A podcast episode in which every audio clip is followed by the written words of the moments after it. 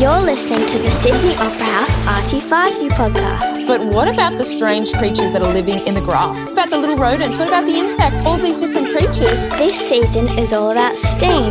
Not steam like from a kettle or an old train. STEAM as in science, technology, engineering, art and math. I have a very fun job of researching the weirdest animals. We talk to your favourite creative thinkers to explore the connections between science and creativity. This talk was recorded as a live stream conversation. Up next, Sami Bayly. Hi everyone, my name is Angharad Yo, but you can call me Rad. I'm your host today and I'm coming to you from the Sydney Opera House. Today this land is called Bennelong Point, but the traditional owners of this land, the Gadigal people, called this place Jubagali. I'd like to acknowledge their elders past and present, and their ongoing connection to the beautiful land and waters of this place that are world-renowned. So we have schools from all over the country joining us today, including Cedars Christian College in Farnborough Heights, Elijah and Noah in Sydney, Sky, who's in Canberra, the Year 3 students at Petersham Public School, Scotch Oakburn College in Tasmania, plus a whole bunch more. So thank you everyone for joining us, and I hope that you're as excited as I am to chat to our guest today, who is author and illustrator Sami Bayly. Hello!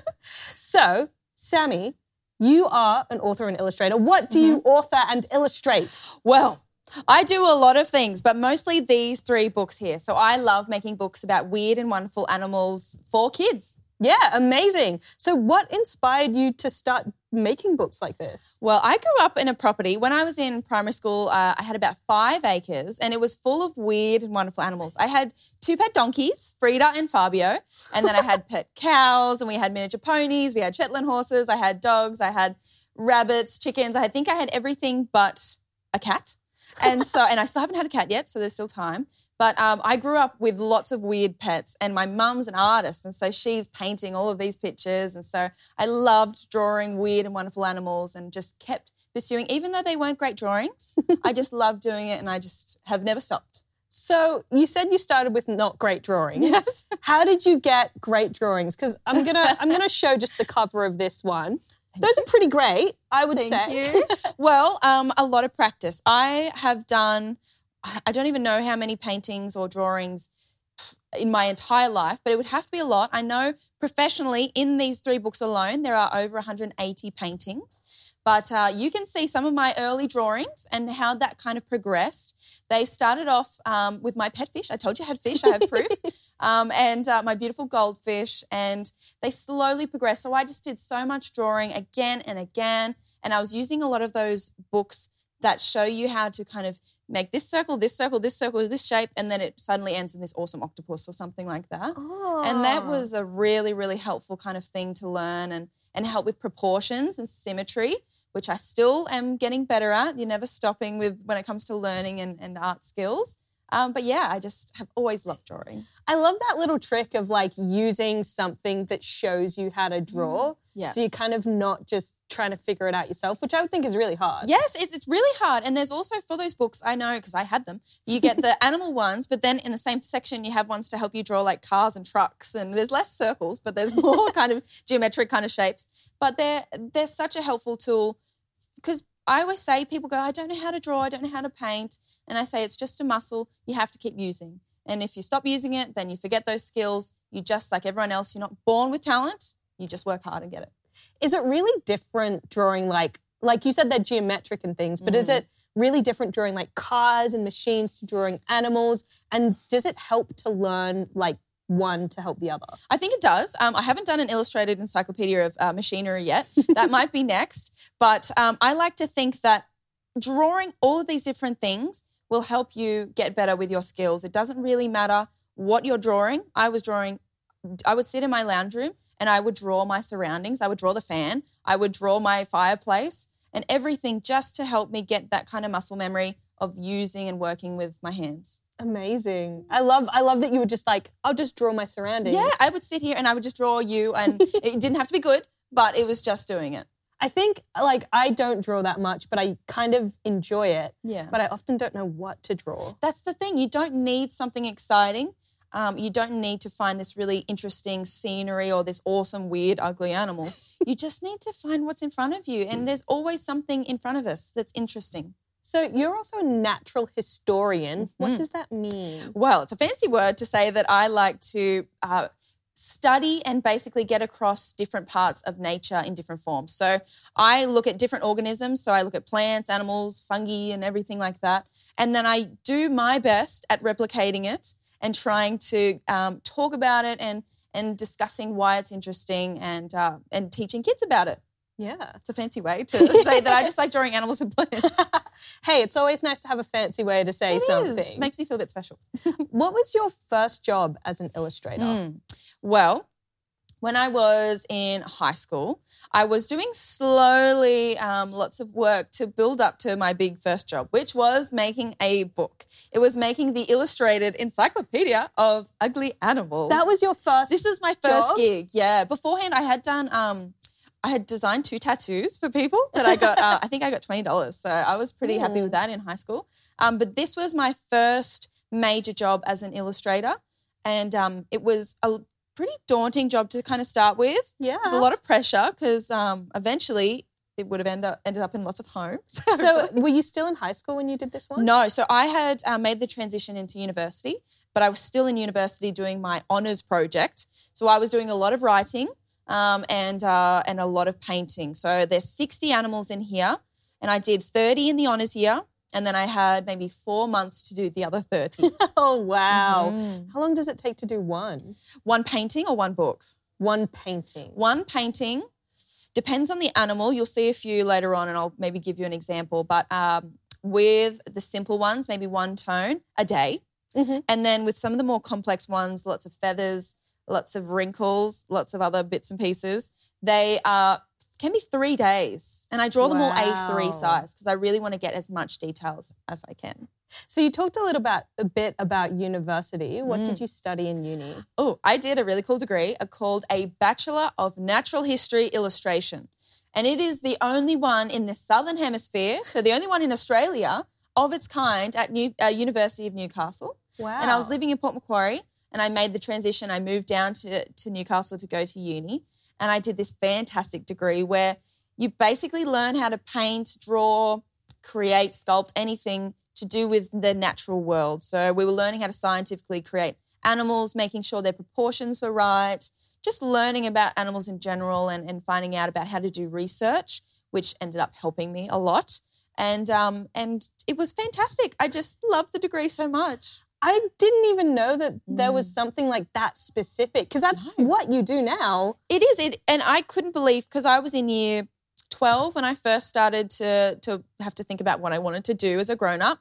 And I was thinking about it and I thought, do I want to be an art teacher? Well, I don't know how to draw and paint well enough to teach other people. So that was my kind of setback. And I thought, what else do I do if I want to be an artist? You know, it's really hard to find a job that pays the bills. And so my mum actually found the degree called that Bachelor of Natural History Illustration and she said, this sounds perfect for you because it involves the science and the art. And I never looked back. It was just such a fantastic, I feel like it was structured and built for me, that degree. And I know not everyone is that lucky to have something structured for them. Yeah. So, yeah. Oh, thanks, Mum. I know. Thanks, Mum. So obviously as well, going to uni would have helped you a lot in what you're doing now. Yes. Do you think that you could have learnt all the skills that you needed by yourself or do you think that you really needed to go to uni? I think it's one of those things where I think it comes down to how much motivation you have. If you have a lot of motivation, you don't need to follow certain paths. Because it's in you. But sometimes you need that bit of a helping push to get right into that right place. The other helpful thing with the university that I went to was that degree was full of people that were just like me. And it was a really special way to kind of meet other artists and illustrators who loved animals and liked replicating them in a scientific way. And so I'm learning from them and I'm getting opportunities that I might not have gotten if I had gone a different path. But I don't think that means that you can't take your own path. Art is a form that's been around for a long time, especially scientific art. So you don't, you just do what feels natural and what opportunities come. I guess it's kind of like going to school and seeing all of your friends, and that helps you enjoy what it is you're learning as well. It's like your favourite hobby, but that hobby is now your job and you're surrounded by everyone else who loves that hobby. And it's like, oh, where am I? This is awesome. I want to go every day. And I didn't want to leave. That's why I did honours. Yeah. So you've got 3 books now, and we've got Ugly Animals, Peculiar Pairs, we've got Dangerous Animals. Where do you get your ideas? Well, you can probably guess. I get the ideas straight from the animals. I have a very fun job of researching the weirdest animals, whether it's dangerous. I try and look up the most unusual dangerous animals, the most unexpected dangerous animals. Maybe the blue dragon that you see here. It is a dangerous creature, and it eats blue bottles. I don't know. You can probably... So it lives in the sea. It lives in the sea, yes. Okay. And they're only about 2 centimetres. Wow.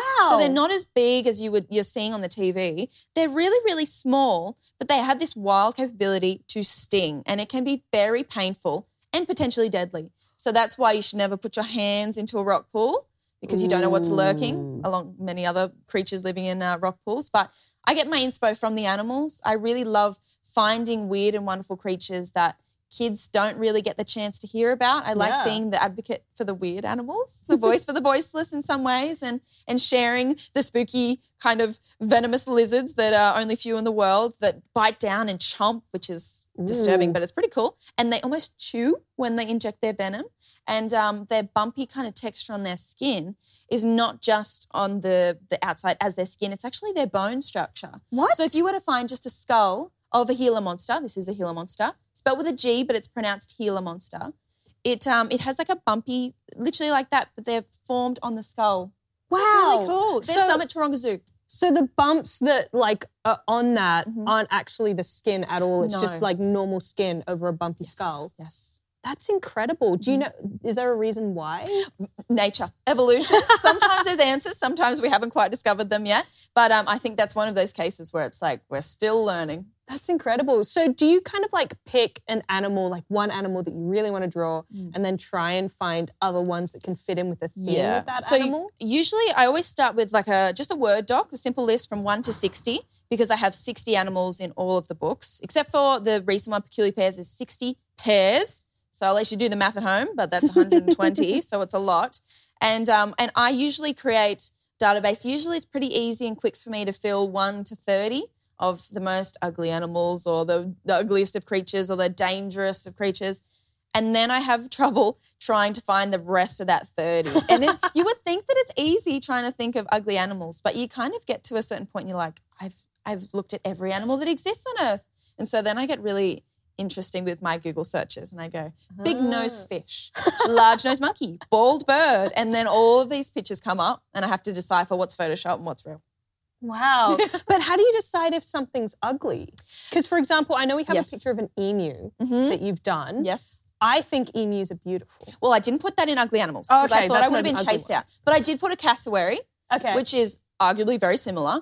But I had the issues and troubles of trying to discover creatures that I would think majority might agree was ugly, but at the same time, it's just my perception. Everyone's going to have a different idea and perception or thought about what's ugly, what's weird, what's a little bit strange. And I think that's the awesome thing, is that we all won't agree, and it's just a human word that we are putting on the animals.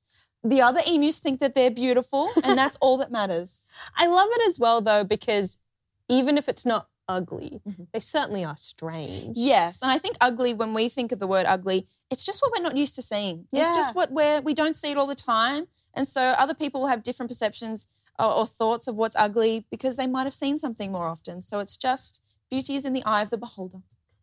So in learning about all of these animals, you learn a lot about how they live and where they live, don't you? Oh, yes. So each of my books are set into little sections, because when I was a kid, I really struggled to read big walls of text. So I don't know if anyone out there is the same, where they really like to have information broken up into categories, but that's what I really wanted to do. And so I have the description. So I talk about why they're ugly, what about their features, why they're so important or dangerous or peculiar. And then I talk about where they live. So I research their habitat. I talk about their diet, what they eat. I talk about their conservation status, which is a fancy word to say how many are left in the wild. Wow. Or what maybe threats they're facing, whether it's extinction or maybe least concern, which is good. We like the word least concern. It means that there's lots of them. And then I have fun facts, which is where I usually put my best and most wild facts into the book. So it's my favourite category if you're wanting to open the book. Do you have a particularly wild fact that you can tell us? I do. It's a bit gross. So it's good. You should have had your breakfast by now. But maybe for recess or lunch you might just don't be grossed out. So a marabou stork, and I actually have one here. Ooh, he's very strange looking. A marabou stork. So this is a bird. It lives in Africa. It's 160 centimetres. So it's just smaller than me. I'm 166. It is a large bird. And you're probably looking at it being like, okay, it is. You might be able to understand why it's my favourite ugly animal. But these birds have built-in hand sanitizer. Now, not in the fact that we're used to having that nice smelling, clean pump bottle. Yeah. These birds have built-in hand sanitizer in their poo. In their poo? In their poo. But poo's dirty. No, not these birds. So these birds, well, they are, it is sort of dirty. I don't encourage you to poo on yourself after you hear the story. But you can see I've drawn some little stork legs. Storks. So they have really thin legs like poles. And they're around dead animals all day because they're kind of like vultures. They eat dead animals, which is known as carrion, or they're known as scavengers. So they eat the leftover bits. So they're really good cleaners of the environment, which is super important. But they need to make sure that they're killing germs because we know that too many germs can make us sick. And so instead of using hand sanitizer, they poo down their legs and it drips down like diarrhea. It drips down really runny and it coats their legs almost in the consistency of sunscreen. But it kills germs because inside of that poo are these chemicals and properties that kill germs. So believe it or not, it makes them cleaner. That is only for the marabou stork. Yeah. That's not for humans. I'll try it later, don't worry. No. Maybe I already did. That's amazing. So did you find that out while you were researching to put one of these books together? Pretty much all of the animals in the books I had no idea about, whether I knew their faces maybe or I knew a very brief bit of information, but I didn't know the actual deep down information about each of the creatures. And so I was learning along with you guys, and I think that was the special bit about making these books was because I was writing it in a way that I was learning too. So I didn't want to use this complex terminology or complex big fancy words because you want to be able to understand it. So I learned so many things. My brain's full of facts. They're usually poo facts. I don't know why they stick in there for some reason. Well, there you go. That's an insight into me. So in learning about animals and then learning about the homes that they live in, what has that taught you about the natural world? Well, I think the main thing that I've learned about how important animals and their homes are is just how much their surroundings impact their lives, but also their evolution.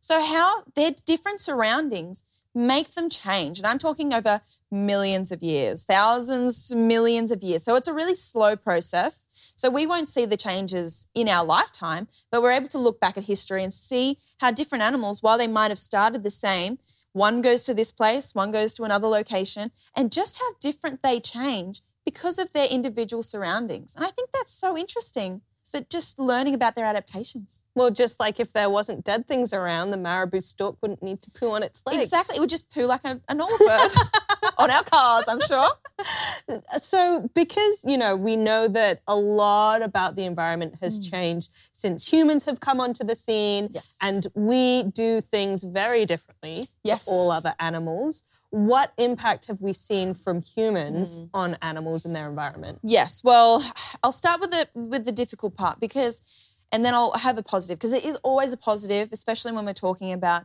animals that are getting used to humans' interactions and how we deal with animals. But climate change might be a big one. Animals aren't used to their climate changing. I think that's as simple as it needs to get, Their water temperature may be heating up. Maybe the polar bears, the ice caps are melting. They have less land to be able to go across and they have to do more swimming, can be more tiring.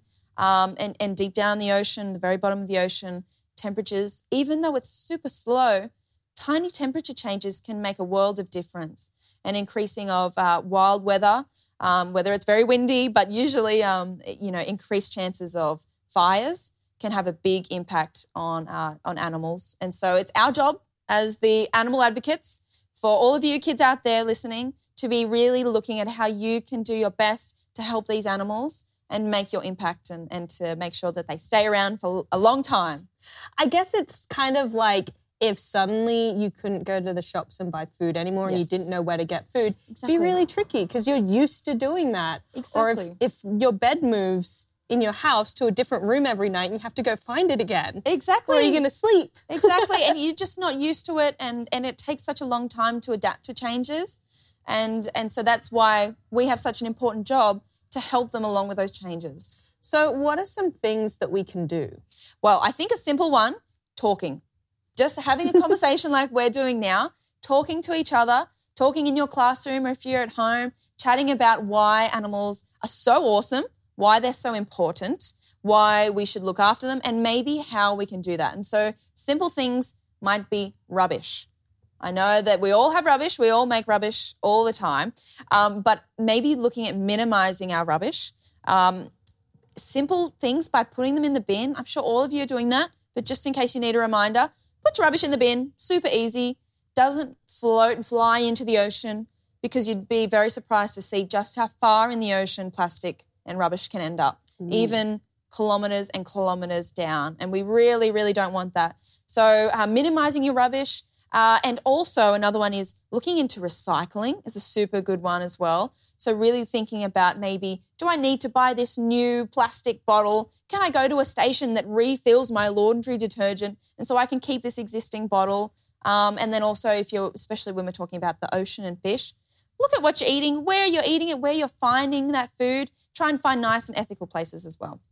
And we're doing this chat because of World Environment and World Ocean Days. Can you please tell us what those days are and what people can do to get involved? Yeah, so it's basically a day, and it's a very important day to be able to talk to each other about these animals and the environments and the ocean. So if we were to not have a set day, you might kind of forget and it might not be important. But by having a set day, we're reminded to come together, talk about it, realise just how awesome the ocean is and how important it is to our survival because we get a lot of our oxygen, not just from the trees on Earth, on the surface, but from the plants under the ocean. How? Because it's underwater. I know. It's this very sciencey termination that I'm still learning about. But all the plant matter in the ocean is able to create oxygen that we're then able to utilise. And it's super important. And so we need to make sure we have a healthy environment, not just above land but below. And these sort of days are super important because kids can learn about these different activities and just talk, discuss. Maybe they get inspired and then when they get older, they want to do certain things and become animal advocates or environmental advocates and help nature as well. So I think talking about things with your family, maybe ask your mum and dad or someone at home why they think the ocean or nature is important and see what they come up with. It really seems as well, particularly for you, that learning about such a different range of animals that live in all kinds of different places and ones that are really interesting really sparked how, you know, your passion for this and made you care about it because you're seeing not only do we need to take care of the oceans, but we need to take care of the jungles and the deserts because there's all different animals that are really important. So do you think that kind of expanding your horizons is part of it as well? Yes, and I think another great one as well is we often think of, you know, we have, a big beautiful elephant and we have the wonderful panda and a lion, but what about the strange creatures that are living in the grass? You know, what about the little rodents? What about the insects? What about all of these different creatures that we don't think and see, even care about in some regards and learning about all of those little things and the ugly ones and learning about how dangerous animals are just doing it to protect themselves and different relationships in nature.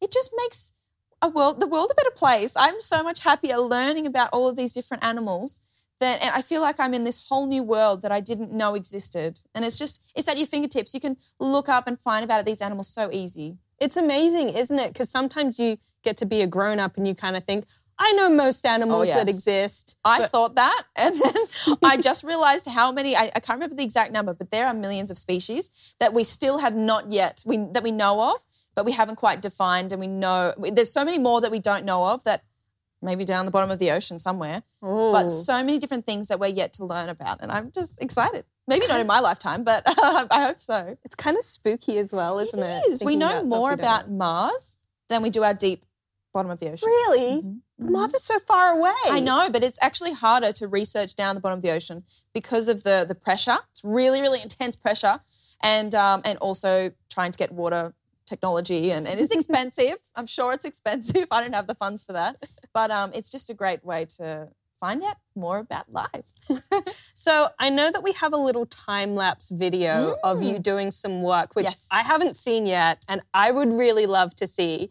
When I saw a tiny bit of it earlier, you made a joke that you actually just worked this fast, but it's too fast. I don't think you do. No, I'll give you a run through. So while you're watching this, this is a video of me painting. Now, this painting took me maybe 2-3 days, I think. And so this is like a really quick time lapse. I wish I was that fast. I wish I had 8 hands because I would get so much stuff done a lot quicker. But you can see I'm using watercolors. So a lot of you at home probably have used watercolors before, but it's about layering on top of layering, waiting for the layers to dry. You can see that was me probably going and having dinner, coming back, doing more until eventually it's all done. What is that? That is a handfish. What's a handfish? A handfish. You can probably see why it's called a handfish because it looks like it has little hands.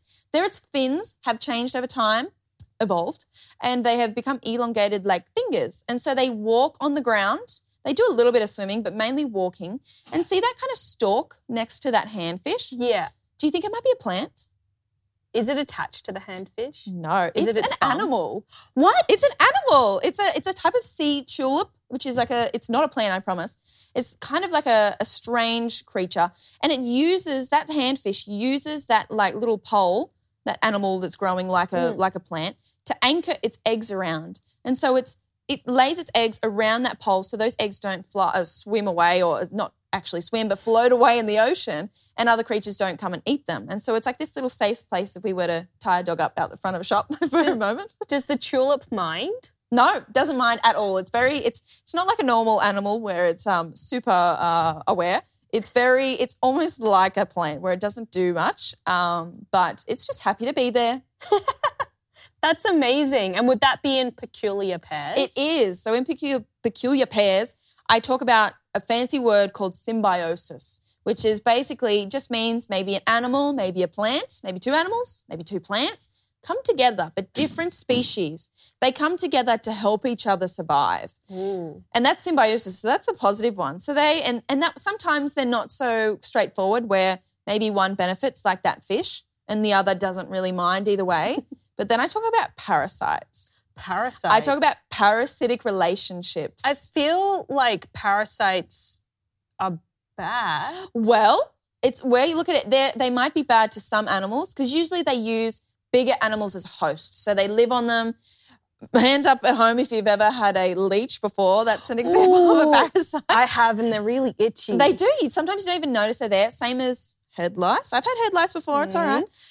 Ticks. Fleas, if you've got a cat or dog, and they're always itching and scratching. They're types of parasites. So they're using a host, a bigger creature, sometimes an animal or a human, to live on and drink the blood, sometimes the nutrients, which is like all that stuff we need in our bodies to keep us healthy and happy. And so they use that stuff to basically survive and thrive. Sometimes it can be annoying, but usually it's in small doses. We don't even know that they're there. So I like to think that they're really cool. And I do have a zombie parasite. A zombie parasite? Yes. Tell us about that one. So it's in a snail, and it's a parasitic worm. It's a green worm. I'll see if I can find it. It's a parasitic worm that lives in the eye of a snail, the eye stalk. Yes. So it basically, you know snails, and they have those little like 2 little pointy bits. That point up. Yeah. Yes. Imagine a normal, oh, here we go. This is a bit gross. This side here is a normal snail eye. Yeah. But the green part is the parasitic worm. And so it's gone into the snail's body, up through that part there is called a foot, snail's foot, goes up there via bird poop. Oh, no. So a bird poops outside, pretty normal. The snails, every now and then they slide over bird poop, and inside of that bird poop is parasitic eggs. Ooh. And so those parasitic eggs go up into the body until they work their way up into the brain. and that parasite turns into a worm and it starts controlling the mind. Kind of like if we play a game, like a PlayStation game, and we can control our characters. And it's almost like that parasite suddenly says, snail, Mr. Snail, you need to do exactly what I say. And the snail can't do anything to avoid that. And so it has to do it, and it goes up into the open, gets attracted, it attracts birds, that parasite, gets eaten by a bird, and the parasite ends up back in the tummy of the bird where it can happen again, lay more eggs, and the cycle repeats. Do we know how it controls its mind? That sounds really spooky. It messes with, I've got a similar one in there where a parasite messes with the fear receptors. So what we become scared of. So that would be like us going into the ocean and go, I'm not scared of that shark anymore. I'm going to go give it a cuddle. And it kind of, you know, that's usually what we don't do. And so creatures are able to target the brain and start controlling, almost like pulling levers and wires and controlling what they do. That's amazing. It is cool, but we don't have any human-involved parasites yet. Maybe in another million years. No, thank you. Yeah. I'm good. Maybe you have a parasite right now controlling you, telling you what to say. No. Is that what the parasites are? So tell us what you're working on next. I hear we have a little sneak peek of what it might be. I'm so excited. I haven't shared this yet. So this is just an inside Easter egg for everyone who's watching. So I'm not doing any illustrated encyclopedias for now. I'm going to put that to rest for a bit. Mm-hmm. I'm going down into the ocean. And I mean I'm actually going into the ocean in this book. I'm going to be in this book. You're diving down. Ocean. Yeah, and I'm going down into this book and discovering how creatures came to be the way they are. So I have a new series coming up called How We Came to Be. And it's going to be looking at different parts of the world, looking at the different animals in different environments. And I'm starting with surprising sea creatures, going down into the ocean. And I'm going to be looking at different ocean zones. I think there's 5 ocean zones. And I'm going to be diving into each of them until I reach the bottom of the ocean. Ooh. And I'm going to, and you can see me up in the corner. I've got my little diving suit on. I've got a beautiful octopus holding my hand. And I'm going to be talking to the animals, actually hearing firsthand from the animals about why they look the way they do, whether it's that little squished flounder, why he has 2 eyes on one side of his face, the anglerfish and how he uses that awesome lure to catch prey, or whether it's that long creature, which you might find out a little bit later. Leave that as a secret. But I'm really excited. It comes out in September, end of September this year. Oh, I look forward to being surprised by the sea creatures. I bet there's going to be all sorts of like weird fish and stuff that I've never seen before. Yes, and especially when you get deeper into the ocean and it gets darker, stranger things start to happen. Like you don't know what's happening until you put a light down there and you really get spooked. Oh, yeah, because it will just all be pitch black. It's complete darkness unless you're an awesome little anglerfish and you can create your own light source, which there are a few creatures in there that can create their own light source. Ooh, well, I can't wait to go diving with you in that one.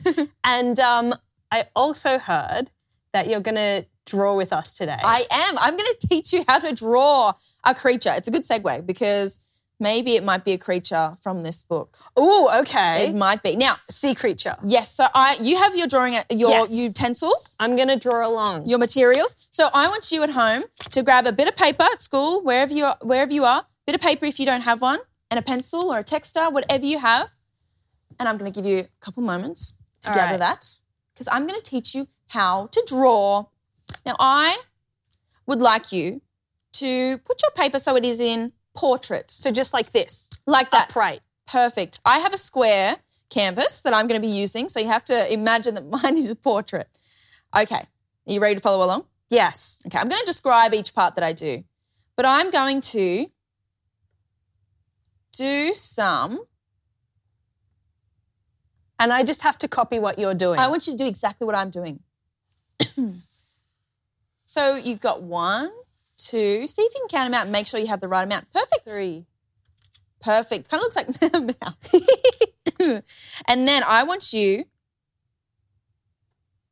to go like that. So you're doing almost like, it kind of looks like a ribbon. Like a little ribbon. And then I want you to stop when you get up there. Okay. So I've got my shape on the bottom now. Perfect. And then another layer. Another ribbon. Exactly. Almost like a banner. Yeah. I used to draw banners. Oh, well, you'll be great. I'm not teaching you to draw a banner today. This is an animal, I promise. It's the banner fish. It probably is called one call out there. Oh, I made a mistake, but keep going. It's all right if you make a bit of a wobble. Still learning. Even though I've done over 300 paintings, I'm still making mistakes. And then that last bit, I want you to kind of, little tail. Now, it looks it looks quite strange at the moment, but you're doing fantastic. Thank you. Now, towards this sort of, you'll see where I go, I want you to do that shape. Oh, okay. I don't really know what that shape is. Is it its mouth? It is. And then I want you to do that. Oh. Kind of looks like a little smile. He's smiling. And then I want you to do a big circle. Oh, big eye.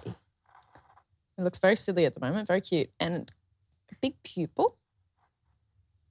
But then at the corner of the eye, I want you to kind of go up like a triangle. Ooh. Kind of like he's got some like winged eyeliner on, like me, but he doesn't, this fish. And then I want you to do a little shape on top. Like a little eyebrow. And then once you've done that, I am going pretty fast. So if you're needing a little bit more time, take your time. Take your time, because I've done this a few times. So I'm a bit speedy. And then I want you to go like that. Okay. Because we're drawing the gills. That one feels tricky for some reason. It does. Sometimes it feels like a natural part when you're drawing it. Sometimes it's not very natural. Now, you haven't done this before. I just want to clarify that you're doing it fresh. Yeah, as well. I haven't seen this before. No. So I've done another curve behind that gill. And then I want you to draw some little lines in it. Yeah. Okay. And then I might go back to the eye and do a little curve around. You gave him an eye bag. Yeah, he's a bit tired. He's a bit tired, this one. Might be like some of us this morning. And then I'm going to do a little teeny fin. Ooh. A teeny tiny fin. And then I want you to draw some lines. Oh, it's getting detailed. It is. It's getting very detailed. It'll slowly start to look like something. Now, I want you to draw some lines in that first section. Kind of like a broken road, like the lines and lanes.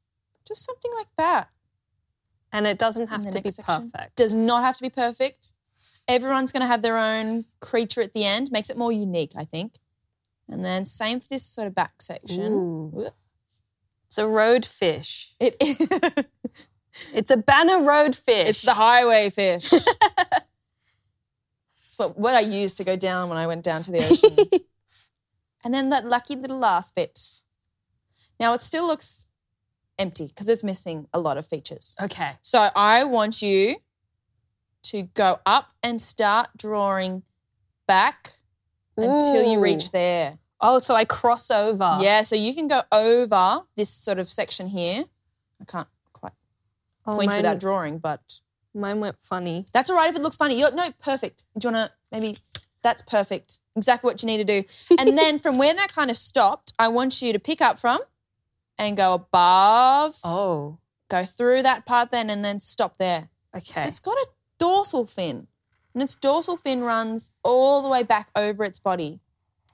What's a dorsal fin? So it's like the fin that's on the top of a fish. Yeah, okay. Yep. So if you ever see a fish next time, have a look at where those fins might be positioned. So I've done another section on the third section now. And I'm just drawing a line on top. Yes, because we're going to fill it in, and then I want you to do one there. It's so squiggly. Do you know how big these creatures are? I won't tell you what the creature is yet. But okay, how big? This big. Do you think they might be like a metre? Yeah, I think fish usually aren't that big, but it's very long, so I'm going to say, a metre. This fish can go 3 metres at least, up to 8 metres. Huge. 8 metres? Huge. It would be huge. Wow. Okay, so I want you to draw lots of little lines. Maybe you all can do along it, like all a zigzag. Along. Yeah, so you can leave your pencil or pen on the paper the entire time, kind of going up and back, and then along the whole thing. Yep. The next section, you can start wherever you would like. It's hard to keep in the line. It is. I'm still going out of the lines. But it's okay. We're all learning now. I'm going to turn mine around because I don't want to put my hand and then actually accidentally erase anything. Because I'm using a fancy device. It is a little easier to draw on paper, I find. It is. Whoa. I laughed and it showed. Okay. So I see why you laughed. It's like my heartbeat. I was looking at mine. Beautiful. Okay, we're really close to being done.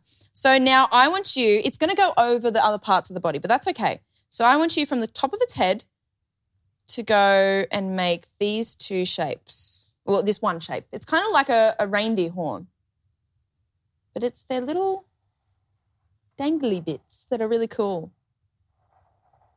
And then I want you to do another one with three little bits. Ooh, okay. That's just behind it like an antler. Yeah, and if you're running out of room, you can squeeze it in as much as you can. And then I want you to do, if you have room, I have just enough room to do one more with no extra bits, just a single bit. And then under here, under the gill, I want you to do, if you have enough room, maybe you can kind of warp yours around. Wow. To do one underneath. So what are their dangly bits? They're part of its body. It's just these awesome little extra bits of fins. And then do another one if you can. And then when we're nearly finished, which we are nearly finished, I'm going to tell you what it is because I'm sure many of you have probably guessed it. Have you guessed it yet? I don't think I've ever seen this before. Maybe I'm making you draw a mystery creature. You made this up. The last steps are doing like sprinkles or hundreds of thousands all across its body. You can go up towards the head. Like, fish do like to be dotty. They do. And these shapes aren't all even. Sometimes you have bigger ones. Sometimes they're long. Sometimes they're a perfect circle. However you'd like to do them. Across the whole thing. Across the whole section. Oh, all that highway that we drew at the beginning. And you can kind of, if you have a pencil, maybe you can use it and really dot it on. But last little bits. Now, if I were to colour this in, it would be like a blue silvery colour and the fins would be red. And they would be reddy pink because of what it eats. Kind of like a flamingo where it's that pinky tinge. Oh, are they pink because of what they eat? Yeah, these creatures here eat lots and lots of krill, which are like kind of like little prawns. And they eat lots of them and they're all pink. And so they change their fins, which is that long part on the top. They turn them red and pink. And this is an oarfish. An oarfish? An oarfish. And like O-A-R? O-A-R, kind of like a you're using it in a canoe. An oarfish. Oarfish by Rad. Oh, yes. I'm signing mine. That's my oarfish. Oh, beautiful. I'm writing it on the side, so it's probably not easy to read. Beautiful. Thank you. I'm so happy. That actually went quite well. That's a really tricky thing to draw. I had to really practice to get that kind of wave going. Yeah. So I'm really impressed. Even if you struggled a bit at home, that's hard. You made it very easy to follow along with. So thank you. That's all right. It's about looking at a creature and breaking it down into little individual parts because it does eventually get easier. Into all of its little patterns. Exactly, little steps, and it's not as overwhelming until it eventually looks like a giant oarfish, an 8-metre long oarfish. Well, mine isn't quite that long, but thank you for joining us today and chatting to us and showing us how to draw a really cool oarfish. My pleasure. Thanks for being a good audience member. A good student of drawing. And thank you to everyone who has joined us and drawn along with us. If you want to send us your drawings here at the Sydney Opera House, we would really, really love for you to do that. So chat to your teachers and maybe you can send them in to us and we can have a look at all the different kinds of oarfish. I would love it. It'll be like different species. It'll be awesome. Make our own little book of oarfish. Oh, how cool. Oh, that was wonderful. I'm so impressed how well you did. Thank you so much for joining us, Sami. And thank you everyone at home. And remember that we would really like for you to come back and join us again another time here at the Sydney Opera House for another tour or a workshop or a talk. So from everyone here, we'll see you later.